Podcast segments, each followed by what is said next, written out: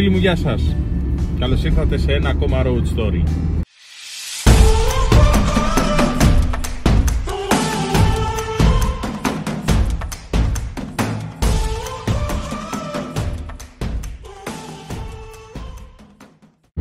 Σήμερα θα σας μιλήσω πάλι για το Phil Knight, ε, τον ιδρυτή της Nike δηλαδή. Όπως καταλαβαίνετε διαβάζω την ε, αυτοβιογραφία του, την οποία αξίζει να διαβάσετε, είναι καταπληκτική και πάρα πολύ καλογραμμένη.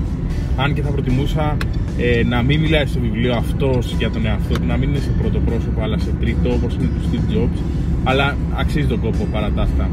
Λοιπόν, σήμερα μεταφερόμαστε στο 1976. Η εταιρεία του έχει κλείσει σχεδόν μια δεκαετία ζωής. Η Nike βγάζει, κάνει τζίρους πάνω από 10-11 εκατομμύρια. Σκέφτονται ήδη την πιθανότητα να μπουν στο χρηματιστήριο, την οποία όμως την απορρίπτουν. Στην αρχή είναι ενάντια σε αυτό. Και έρχεται ο Phil Knight σε μια συγκέντρωση που κάνει με τους συνεργάτες του και κάνει μια συγκλονιστική ερώτηση. Ρωτάει το εξής λοιπόν, σκέφτεται και αναρωτιέται τι εταιρεία είμαστε και τι εταιρεία θέλουμε να γίνουμε; Το ερώτημα είναι συγκλονιστικό γιατί το κάνει, σκεφτείτε, σε μια στιγμή που ήδη οι τζίροι του αγγίζουν τα 11 εκατομμύρια δολάρια το 1976.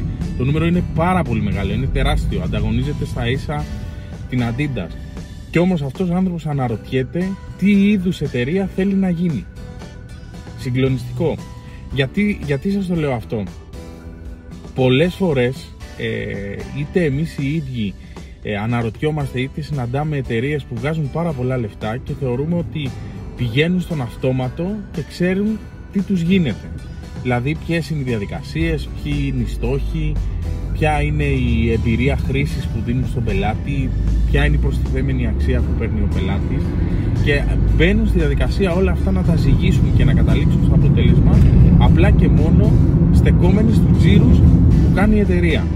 Βλέπετε όμως ότι τα μεγάλα brand πάνε τη σκέψη ένα βήμα παρακάτω. Η Nike δηλαδή πουλάγε παπούτσια. Αυτή, αυτή ήταν η δραστηριότητά της και μπλουζάκια τα οποία τα τύπωναν οι ίδιοι στις αποθήκες τους. Και όμως μια τέτοια εταιρεία που πάει εκπληκτικά, κάνει θεαματικά νούμερα, καταλαβαίνει ότι δεν έχει μια συγκεκριμένη ταυτότητα, ότι δεν έχει εκπληρώσει το σκοπό της.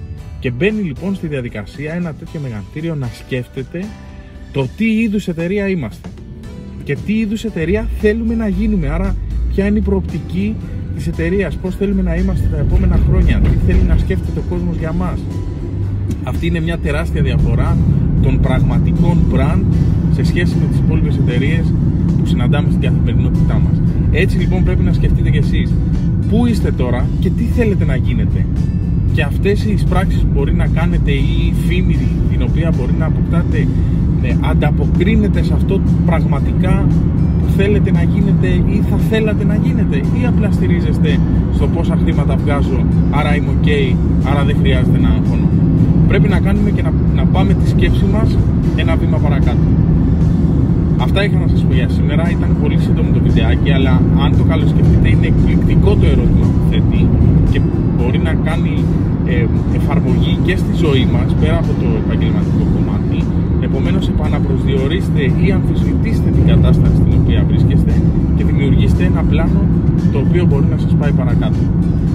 Σας αφήνω λοιπόν γιατί πρέπει να οδηγήσουμε και με ασφάλεια. Μην ξεχνάτε να επισκέπτεστε τις σελίδες μας στα μέσα κοινωνικής δικτύωσης, να παίρνετε ιδέες, αν έχετε ερωτήματα και μπορούμε να σας βοηθήσουμε με χαρά να τα ακούσουμε και μέχρι το επόμενο road story να μην ξεχνάτε να σκέφτεστε, να δοκιμάζετε και να πειραματίζεστε.